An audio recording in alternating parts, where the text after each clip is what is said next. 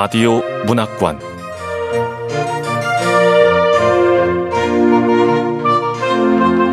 한국 단편문학 특선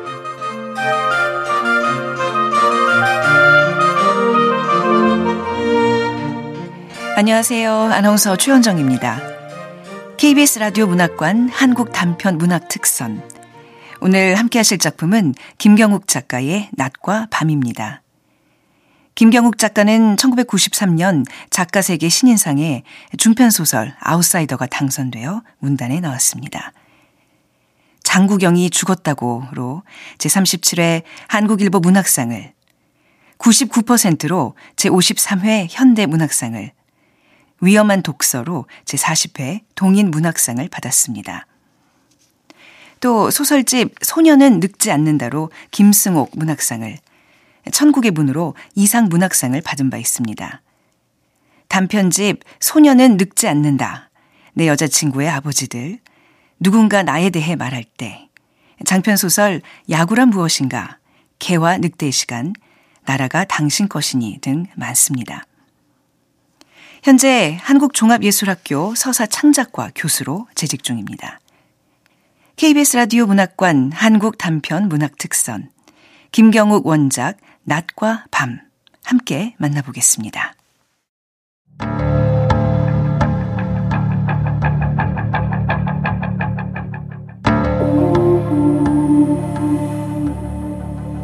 낫과 밤 김경욱 글이 써지지 않는 밤에는 낫을 들고 나갔다. 새로 이사한 아파트 베란다 창고에 낫이 있었다. 지구 반대편부터 끌고 온 캐리어를 집어넣다 발견했다. 열네 시간 훌쩍 넘는 비행으로 내 몸뚱이마저 낯설었지만 물음표 모양으로 희번덕거리는 그것은 낫이라 불리는 물건이 분명했다. 아내에게 큰 소리로 물었다.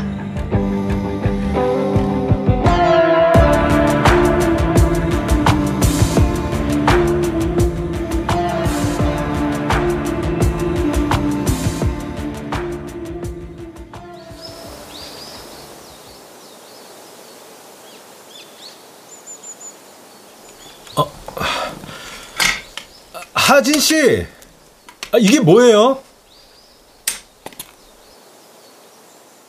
반말하지 않기, 서로의 이름 부르기, 그게 유일한 결혼 조건이었다.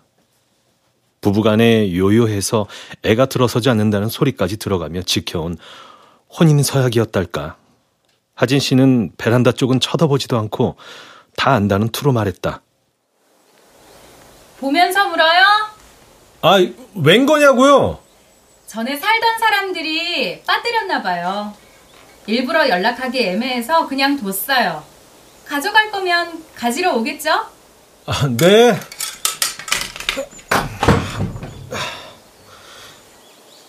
낫을 맨 안쪽으로 밀어넣고 창고문을 닫았다. 하진 씨가 고르고 계약한 아파트였다. 상관없었다. 내게 있어 집이란 밤을 새워 글 쓰는 곳을 뜻하니까. 나 자신을 코너로 몰아넣을 두 개의 벽만 있으면 되니까.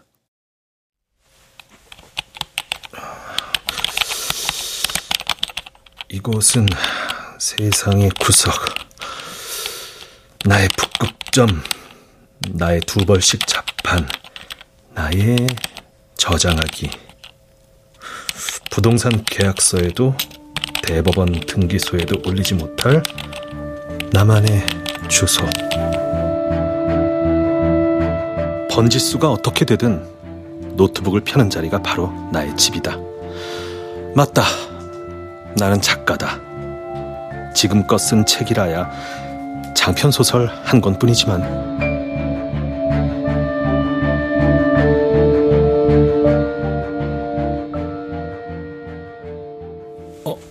네, 하진 씨. 뭐, 뭐라고요?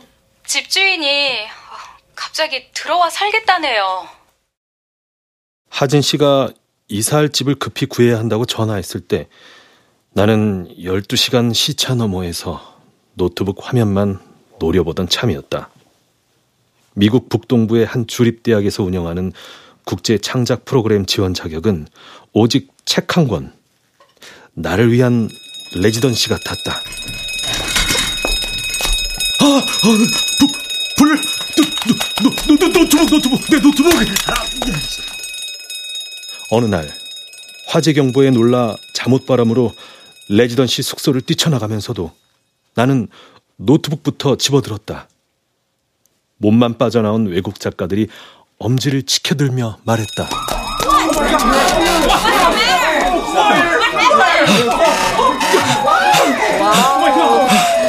노트북 들고 나온 거야?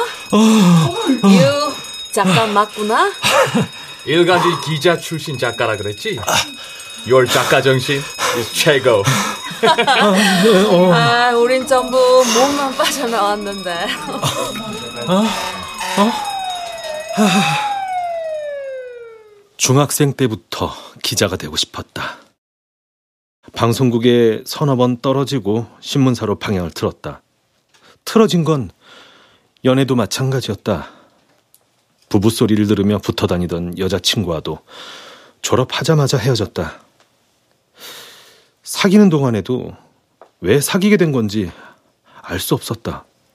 기억나는 건 제대하자마자 참석한 신입생 환영회에서 여자친구가 마실 막걸리 사발을 대신 원샷하고 정신을 잃었던 장면뿐?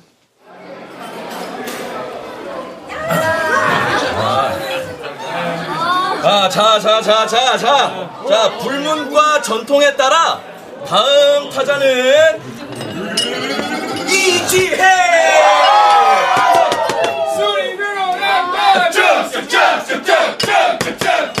언제까지 어깨춤을 추게 할 거야? 내 어깨를 봐! 잘 걸렸잖아! 원샷! 원샷! 원샷! 원샷! 아, 이걸 어떻게 마셔요?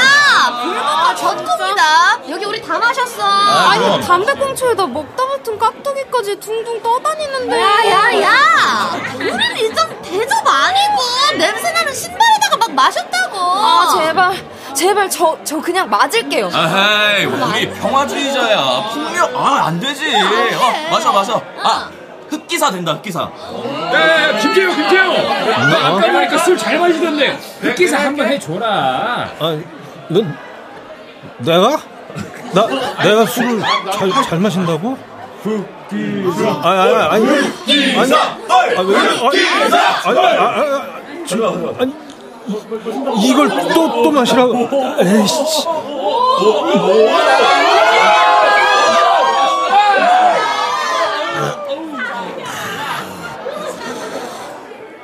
흑기사를 외치는 동기들의 성화를 이겨내지 못했다. 다음날 학교에 가보니 커플이 되어 있었다. 사귄 이유는 몰라도 헤어진 이유는 말할 수 있다. 인생을 함께 꾸리고 늙어가는 그림이 너무 쉽게 그려졌달까. 상상력이 동원될 여지가 없는 관계는 삼 년으로 좋겠다. 결혼은 늘 남의 일 같았다. 하진 씨를 만나기 전까지는. 하진 씨는 데스크 지인 소개로 만났다.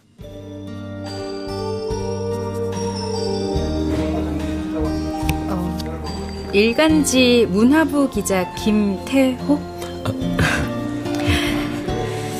자기 이름으로 글이 세상에 나가는 건 어떤 기분이에요? 기자 명함을 보면서 이런 반응을 보인 사람은 처음이야. 그 제 이름으로 진짜 제 글을 쓰고 싶은데 혹시 글이 잘 써지는 신약은 없나요? 노화가 빨라지는 부작용이 있는데 괜찮으시겠어요?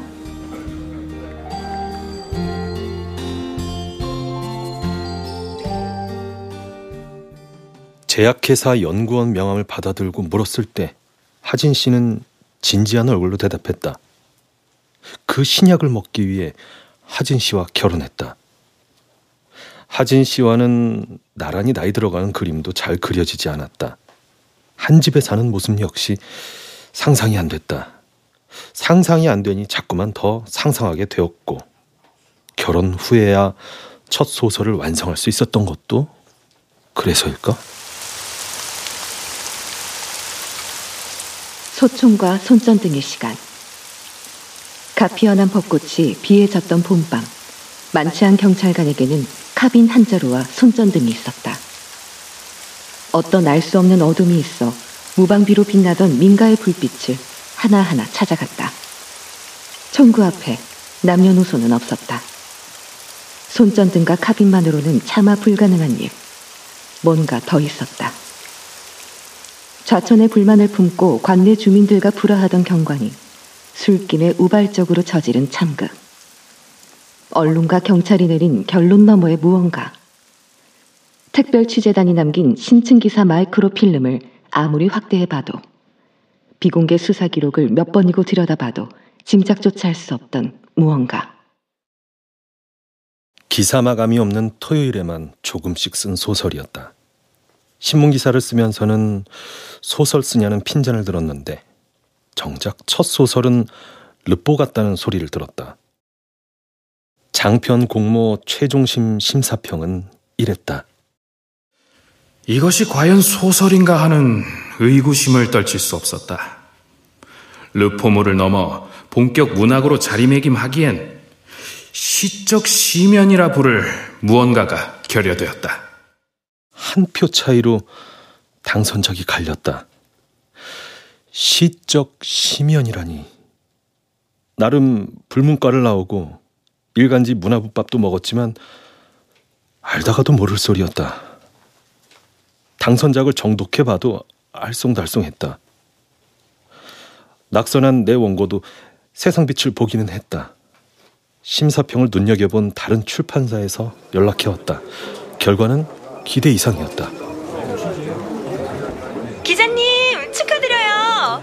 이번에 오 세 찍게 됐어요. 아, 아, 네. 아, 정말요? 네.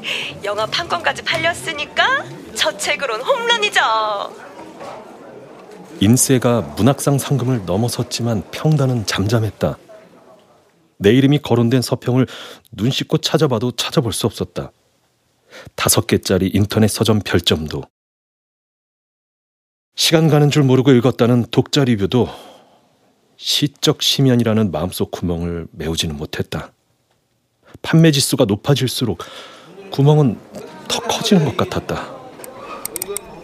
내 작품하고 경쟁에서 최종 당선된 소설은 초판 찍고 잠잠한데, 아니 그에 비하면 내 작품은 누가 봐도 대박 아닌가? 아 근데 문단은 왜 이래? 어? 아니 어? 어 독자들은 이렇게 열광하는데. 기자 출신이라 그런지 긴장감을 쌓아가는 스킬이 대단하네요. 실화만 줄 수 있는 생생함. 한국의 트루먼 카포티가 나타났다. 분에 넘치는 한 줄 평조차 마냥 기쁘지만은 않았다. 내가 문턱을 넘은 그곳이 어디든 뒷문을 열고 들어간 기분이었다. 얼마나 오래 머물든 나갈 때도 뒷문으로 나가야 할 것 같았다. 북토크에서 만난 독자들에게 칭찬을 들어도 마찬가지였다.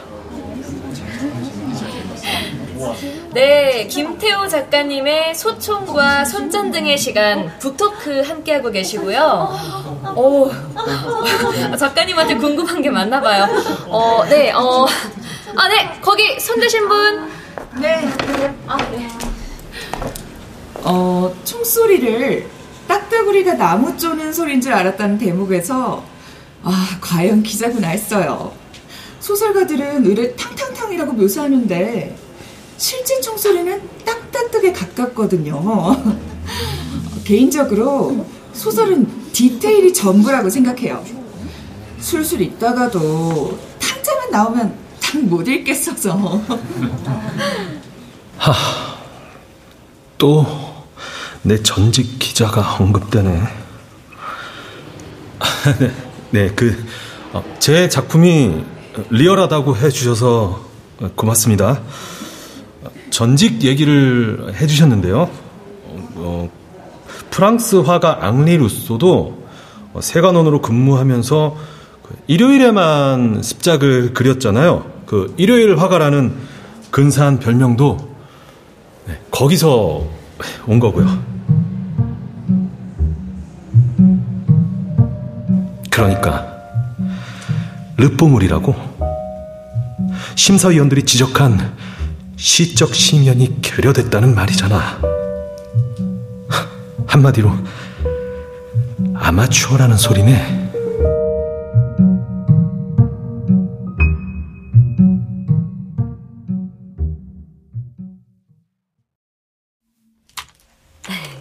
작가님, 여기 사인하시면 됩니다. 네.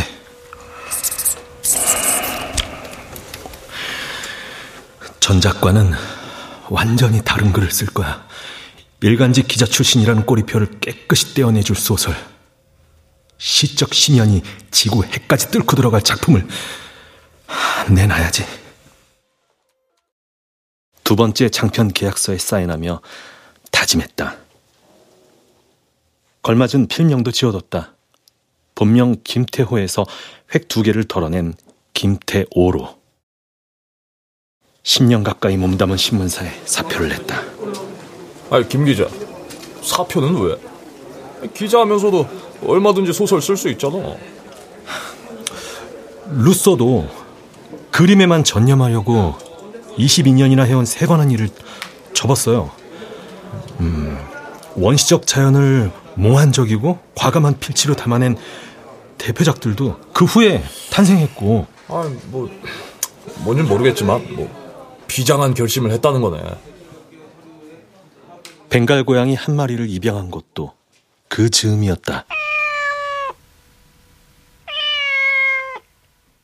대전에 있는 임시보호소까지 직접 가서 데려온 녀석인데 하진 씨에게만 곁을 내줬다. 이름은 루소라고 붙였다. 물론 내가 지어준 이름이었다. 루소는 하진 씨가 출근하면 집안 어디론가 사라져 털끝도 안 보이다가 퇴근하는 기척이 나기 무섭게 슬그머니 모습을 드러냈다. 나왔어요. 어, 어. 아, 루소는 하진 씨 퇴근하면 나타나는 거 있죠? 어휴, 루소 그랬어? 음, 음. 노트북과 씨름하다 책장 꼭대기에서 내려다보는 시선을 느끼고 쳐다보면 온데간데 없었다. 어떤 날은 그름 뒷전이고 루소를 찾아 온 집안을 뒤지고 다녔다. 그러다 서재로 돌아가면 책상 위에 꼿꼿이 앉아 나를 빤히 쳐다보고 있기도 했다. 뭔가 불러줄 문장이라도 있는 것처럼. 응, 루소. 어, 어, 어, 어. 뭐, 뭐 할 말 있어? 응? 불러줄 거 있냐고. 아, 루소가 뭐라도 불러주면 난 기자처럼 받아 적어서 소설을 쓸 수 있을 것 같은데. 응? 아니야. 아니야. 난 이제 기자가 아니야. 어? 시적 심연에 다가갈 작가라고. 작가. 화재 경보에 몸만 빠져나온 외국 작가들은 노트북을 꼭 끌어안고 있던 내게 이렇게 말했어야 했다. 유, 기자 맞구나. 지갑보다 노트북 먼저 챙기는 건 기자 시절 밴 습관이었다. 언제 어디서든 노트북 자판을 두드릴 태세가 돼 있어야 했다. 취재원이 말하는 대로 받아쓰기, 실화에 기대쓰기. 그게 문제였을까? 신문사만 그만두면 이 년에 한 권, 아니 두 달에 한 권은 써낼 것 같았다. 첫 장편 역시 실제 사건이 없었다면 엄두도 못 냈으리라. 아이,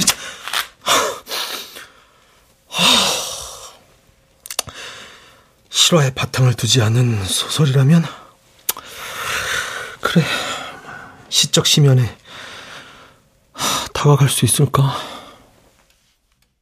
갑작스런 미국행도 막연한 기대 때문이었다. 사진만 봐도 예사롭지 않은 외국 시인들과 한 지붕 밑에서 석 달이나 부대끼다 보면 기자때를 한꺼풀 벗지 않을까 하는. 직접 만나본 외국 시인들은 사진에 담긴 분위기가 좀 달랐다. 그들과 나눈 대화는 주로 K드라마와 케이팝 얘기였다. 그것 말고 그들이 관심을 보인 화제는 내 첫 소설이 유일했다. 오 마이 갓! 경찰이 하룻밤새 육십 명 넘는 마을 사람 총으로 쏴 죽인다고? 어, 그래. 어. 응, 실화야. 어, 어쩌다 그렇게 많은 희생자 나왔지? 음, 대통령 관저 경비를 담당하던 경찰 중에서도 음. 특등사수, 아. 스페셜, 스페셜이었어. 아. 어, 그 마을로 오기 직전에. 아, 아, 간! 총소리 듣고 피할 수 있었을 텐데. 아, 그 거짓말 하면서 음, 돌아다녔거든. 음. 무장공비, 게릴라 어, 나타났다고. 음, 왜 그런지 저지른 거야? 마지막 질문은 한결같았다. 현직 기자이던 나를 그 소설로 이끈 질문이기도 했지만 선뜻 입이 떨어지지 않았다. 소설을 쓰기 전에는 어렴풋이 알 것도 같았는데 정작 다 쓰고 나니 어렴풋한 무언마저 자신 없었다. 그날 밤 어떤 우주들이 쓰러져 간 건가? 어? 쿠바에서 온 노시인은 다르네. 희생자들에 관해 자세히 물으면서도 왜냐고는 묻지 않잖아. 세상은 불행히 더 리얼하다.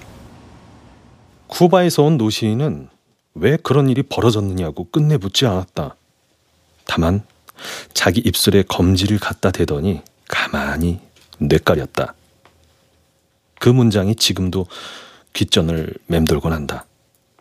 백년이 지나도 풀리지 않을 마법의 주문처럼. 나중에 찾아보니 쿠바 시인의 말은 보르헤스가 쓴 문장이었다. 시간은 나를 휩쓸어 가는 강이지만 내가 곧 강이다.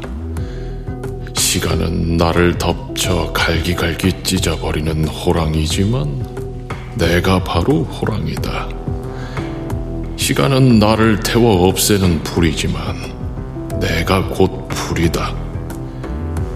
세상은 불행히도 리얼하고 나는 불행히도 보르헤스다.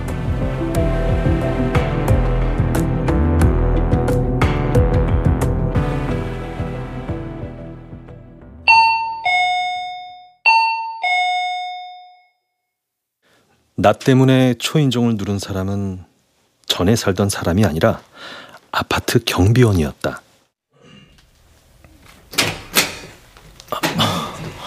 네, 어, 무슨 일이시죠? 그 낫을 들고 돌아다니는 사람이 있다고 민원이 들어와서요. 그런데요? 십오 층에서 내리는 것까지는 확인이 됐거든요. 아, 저는 모르는 일인데요. 경비원의 시선이 내 손에서 머무르네. 붕대가 감긴 내 왼손. 손은 어쩌다가 다치셨나? 아이, 고양이 때문에. 아이고, 아이고, 그 길냥이들이 불어나서 골치 아파 죽겠어. 그렇게 밥 주지 말라고 해도 해도 그거 말을 안 들어요, 말을. 경비원은 거실 한편을 차지한 캣타워를 흘끗거리다 돌아섰다. 그린 하이츠, 새로 이사한 아파트 이름이었다. 하진 씨 최근을 못 이겨내건 조건에도 꼭 들어맞는 후보였다. 조용할 것, 한낮에도 조용할 것, 밤샘 작업을 뒤로하고 낮잠을 청하기에 시끄럽지 않을 것.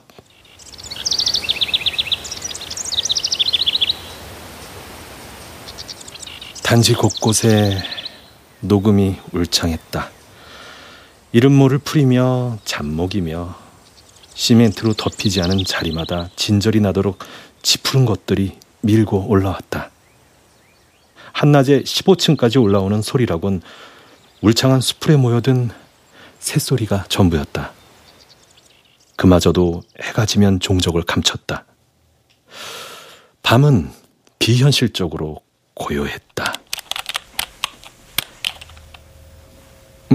아, 참. 너무 고요하다.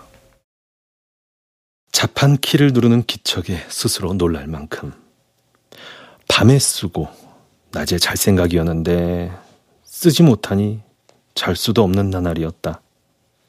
글이 잘 써진다는 약을 몇 년째 복용 중이었지만 별 소용없었다. 글을 못 쓰고 있어서 그런지 부작용은 없는 듯 했다.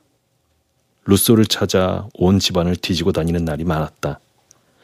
하루는 서재로 돌아가 보니 백지 상태였던 화면에 알 수 없는 기호들이 찍혀 있었다. 어, 어? 음, 이게 뭐지? 니은, 시옷, 이꼴, 이, 더블유, 아, 리을, 엔드, 비읍, 니은, 퍼센트, 아. 작은 짐승 발자국 같은데 루소가 왔다 간 걸까? 머리만 쥐어뜯는 모습을 보다 못해 뭐 화도 몇 자라도 던져준 거? 근데 이게 무슨 것이지? 보이는 느낌대로 쳐보면 음, 녹슨, 기다림과 바나나? 나는 고양이의 눈으로 루소의 족적을 해독했다. 평소에 나라면 쓸 수 없는 문구였다. 그것은 시작에 불과했다. 봉인이 풀리기만 기다렸다는 듯 낯선 단어들이 연이어 휘몰아쳤다. 음, 녹색의 밤을 베는 낮. 오! 마침내 시적 심연이 입을 벌리는 느낌이었다. 지나간 낮의 힘으로 밤의 어둠을 밀어올리고 있을 풀들이 어른거렸다. 낯질을 기다리는 진녹색들, 낯질을 목 빼고 기다리고 있을 웃자란 풀들을 떨칠 수 없었다.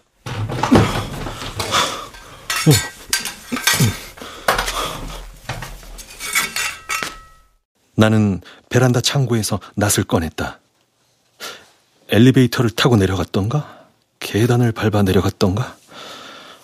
이마에 땀이 송골송골했다. 풀을 잘라내는 손놀림이 거침없었다.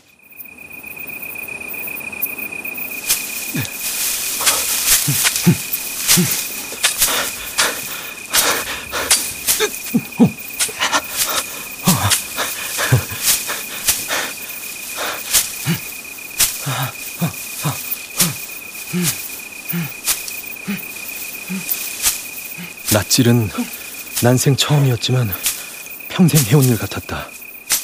화초든 잡초든 손에 잡히는 족족 베어냈다.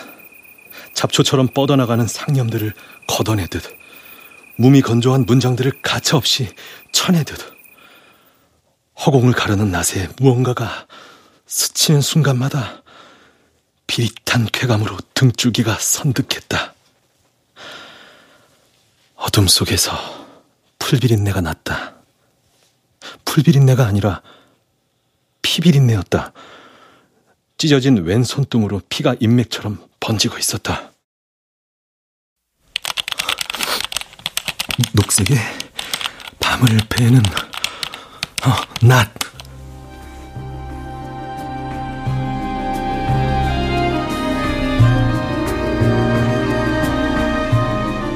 피범벅이 된 손으로 새 장편의 제목을 썼다.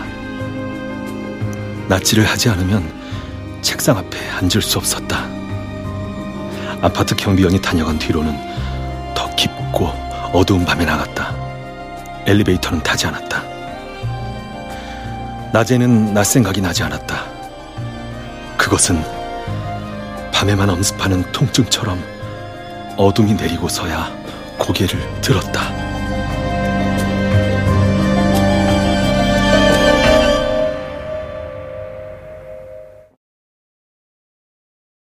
기자 시절 나는 기껏 완성한 글에 제목을 붙이지 못했다. 그것은 데스크 소관이었다. 내 소설만은 정직한 제목으로 하고 싶었다. 소총과 손전 등의 시간. 제목을 정하고서야 첫 문장이 써졌다. 소설은 제목이 반이었다. 나머지 반절은 홀로 깨어 통과한 밤의 몫이었다. 실제 사건이 벌어진 시간대에만 자판위에 올린 손을 놀릴 수 있었다. 사위가 칠흑처럼 컴컴해진 뒤부터 동력 하늘이 희붐해질 무렵까지 북토크에서 만난 독자들은 무섭다는 말을 많이 했다. 근데요 작가님, 밤에 그런 글 쓰고 있으면 무섭지 않았나요? 저도 네, 무서웠죠. 이미 수십 명을 죽인 김순경이 상가를 찾아가 조문하는 대목이 네, 가장 무서웠어요. 그 장면을 쓰다 말고 무심코 고개를 돌렸을 때 유리창에 비친 뭔가를 본 기억이 있다. 표정이라고는 없이 유령처럼 떠있던 얼굴. 그렇게 무표정한 얼굴이 내 것일 리 없었다. 다시 돌아보자 사라진 그것. 창밖에서 가만히 들여다보는 듯하던 그것은 김순경의 얼굴이었을까?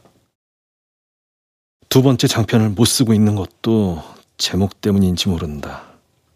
이거다 싶은 제목이 없었다.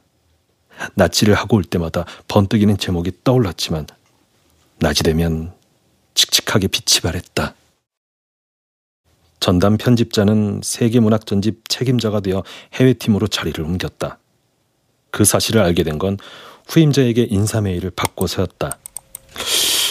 출판사에서 메일이? 앞으로 잘 부탁드립니다.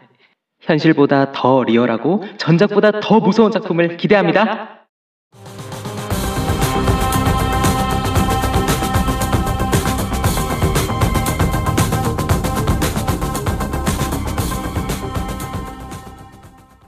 마지막 한 줄만 없었어도 반갑고 고마운 마음을 담아 답장을 보냈을 텐데 더 리얼하고 더 무서운 작품은 쓰고 싶지 않았다. 책상 서랍에서 계약서를 꺼내봤다. 소설 가제목을 쓰는 칸에 색이 바랜 글씨로 김태호라고 적혀 있었다. 아, 음, 본명을 적었네. 에이. 나는 수정펜으로 호자의 획 두 개를 지워 김태호로 만들었다. 그리고 흐릿해진 이름 석자를 새로 둘러썼다. 그날 밤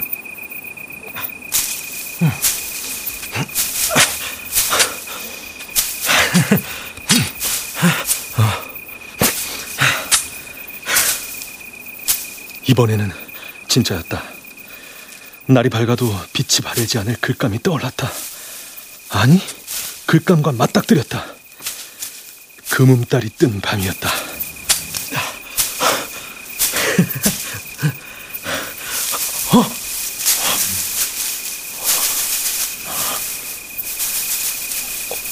이건 난, 내 낯에서 나는 소리가 아니야.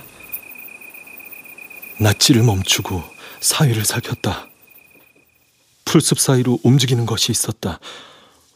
거뭇거뭇한 형체가 점점 다가왔다.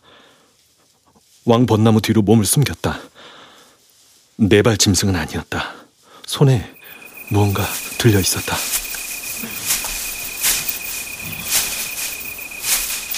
검은 실루엣이 바로 앞을 지나는 순간 보았다. 손에 들린 커다란 낫을. 검은 숲 위에 아슬아슬하게 걸린 금음달처럼 예리한 곡선을 그리고 있는 나를.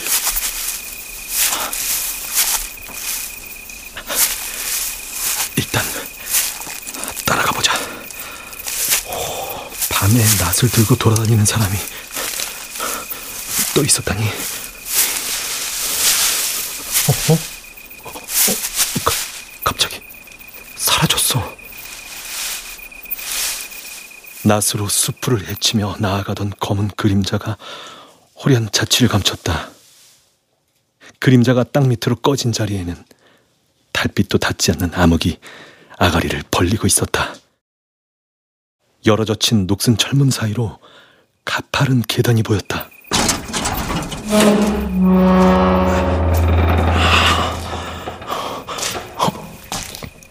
여기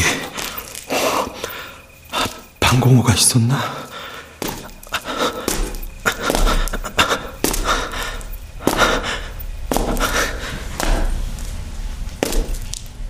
분명 내려가고 있는데 올라가는 것 같기도 했다. 거리 감각도 방향 감각도 다 사라졌다. 멀고 가까움이 빛의 속도로 측량되는 우주 공간처럼 위아래도 좌우도 없었다. 떠나온 세계와 이어주는 유일한 끈은 뼛속까지 전해오는 벽의 차가움뿐.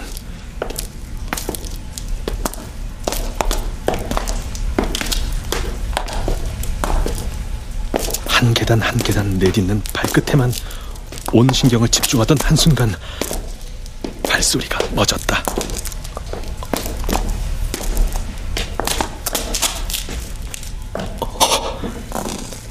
멈췄어. 동시에 어둠에 묻혀있던 그림자의 뒷모습이 어슴풀에 드러났다. 낯을 든 그림자가 천천히 뒤돌아서고 있었다. 심장이 목구멍으로 튀어나올 것 같았다. 그림자는 나를 향해 똑바로 다가왔다. 금음달처럼 희번덕이는 커다란 낯을 높이 치켜든 채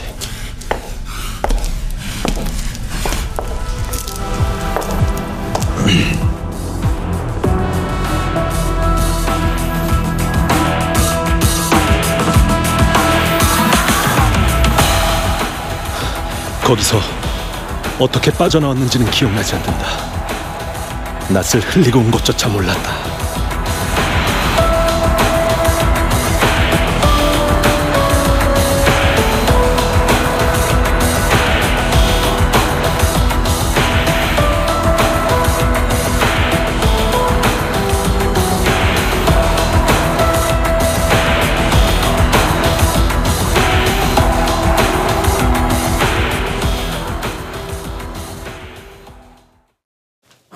며칠 밤낮을 잤을까. 나를 흔들어 깨운 건 하진 씨였다. 하진 씨는 창가로 가서 암막 커튼을 확 걷었다. 약통이 왜 벌써 비었어요? 어, 어, 아, 어. 이제 약은 그만 먹는 게 좋겠어요. 아, 아이고. 또 야근했어요? 오늘은 출근 안 해요. 일요일이잖아요. 태호 씨야 다른 날이나 똑같겠지만 오늘이 몇 월 며칠인지는 알아요? 하진 씨가 지친 목소리로 대꾸했다. 이미 여러 번 반복한 대사를 읊는 사람처럼. 정신이 돌아오자마자 베란다 창고로 향했다. 어, 어, 없어. 어, 어, 어, 낯이 없어. 어, 아, 간밤의 일 꿈이 아니었어. 아, 아, 이런. 나는 허둥지둥 밖으로 나갔다. 단지 끝자락 우거진 잡목 덤불 속에 녹슨 철문이 있었다. 아, 아, 오, 오, 오, 오, 오, 반공호가 있어. 음, 녹슨 철문도 여기. 아, 역시. 어, 어, 아, 이런. 굳게 닫힌 철문은 꿈쩍도 안 했다. 낫은 근처 왕벚나무 가지에 걸려있는 것을 찾아냈다. 그날 밤 일어난 일들은 여전히 꿈 같았지만 하나만은 꿈일 수 없었다. 영혼처럼 천천히 뒤돌아선 검은 그림자에는 얼굴이 없었다. 얼굴이 있어야 할 자리에는 끝내 시커먼 뒤통수뿐이었다. 분명 뒤통수였지만 나를 노려보고 있었다. 그것은 누구에게도 정면을 허락지 않는 얼굴, 밤의 얼굴이었다.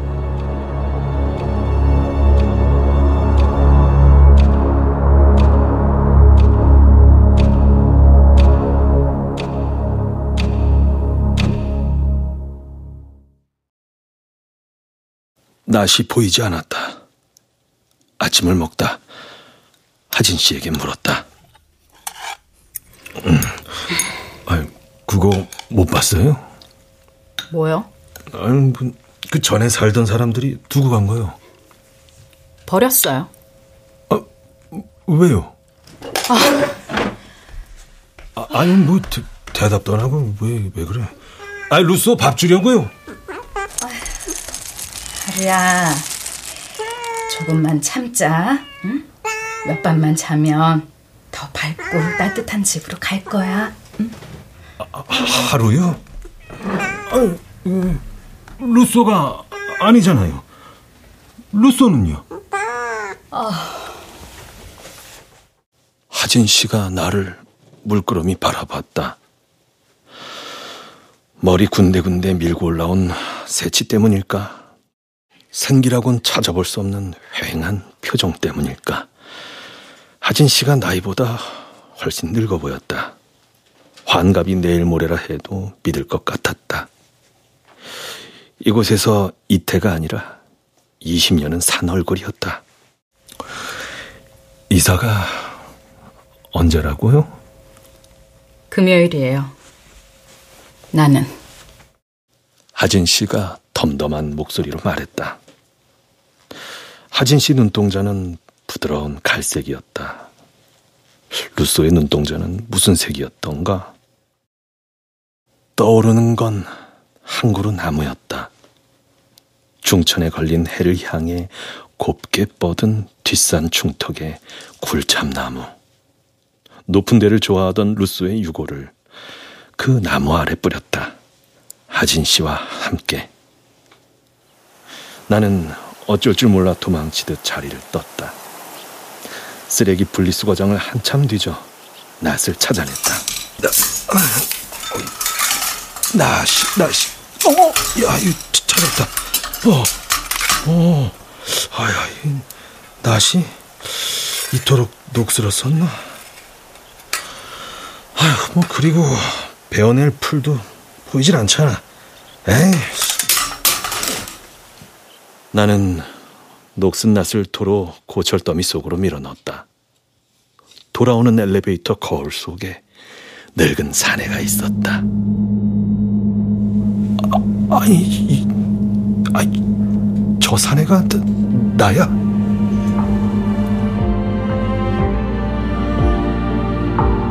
나는 거울 속 사내를 향해 천천히 돌아섰다. 덥수룩한 반백의 머리에 미간 주위로 퍼져나가는 잔주름은 건너야 할 겨울을 마땅히 건넌 나이테처럼 또렷했다.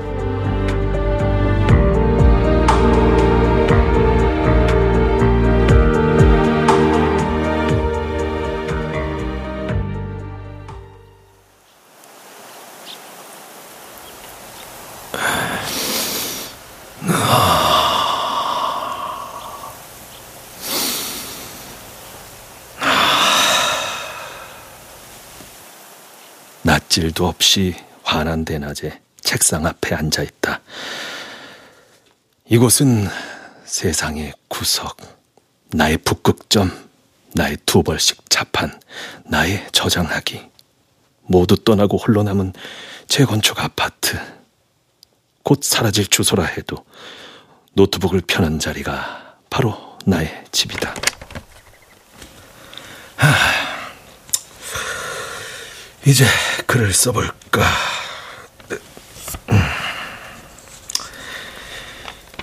빛이 다 바랜 포스트잇에 적힌 문구는 시적 시면, 그리고 어디 적어놓지 않아도 되살아나는 문장이 있지. 세상은 불행히도 리얼하다. 쿠바 노시인의 말이 내 귀에 들어온 순간부터 날 떠난 적은 없어. 화재 경보를 듣고 출동한 소방관들이 건물을 점검하는 동안 한 외국 작가는 이런 말을 했지.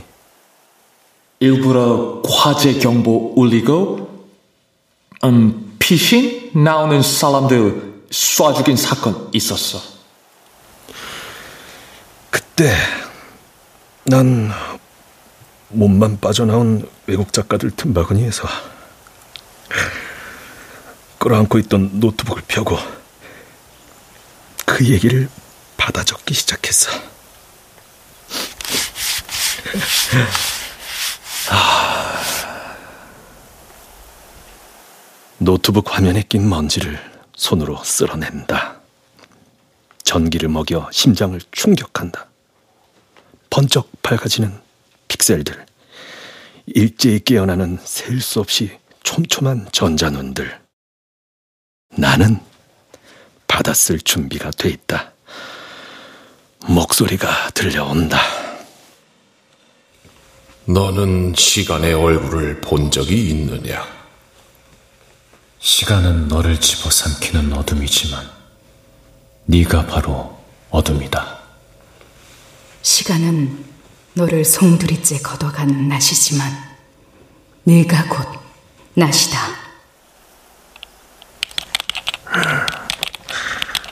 낫과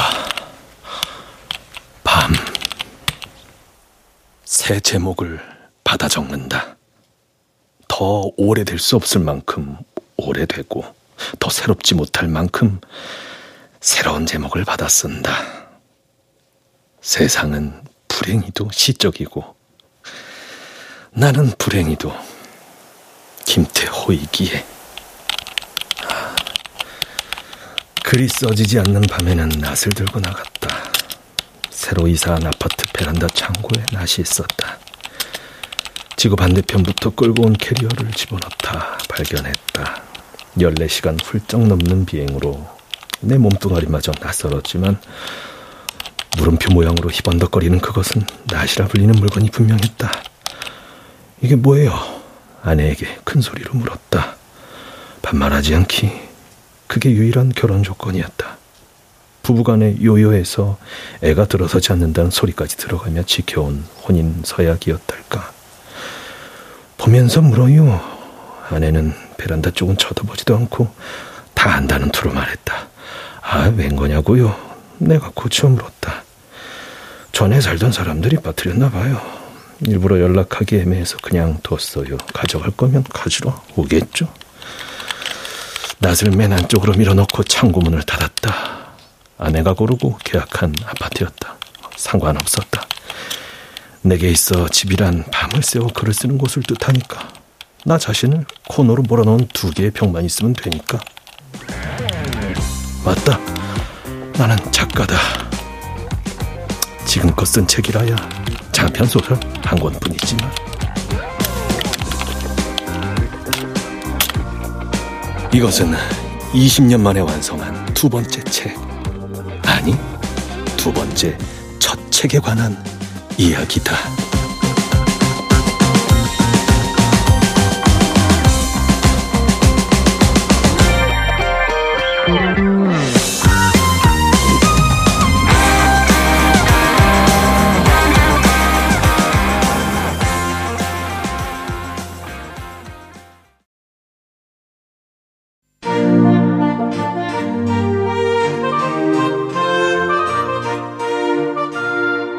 케이비에스 라디오 문학관, 김경욱 원작 낫과 밤, 기술 김남희, 음향효과 안익수, 강우석, 노동걸, 음악 최현석, 극본 서현희, 연출 김현미, 진행의 아나운서 최원정이었습니다.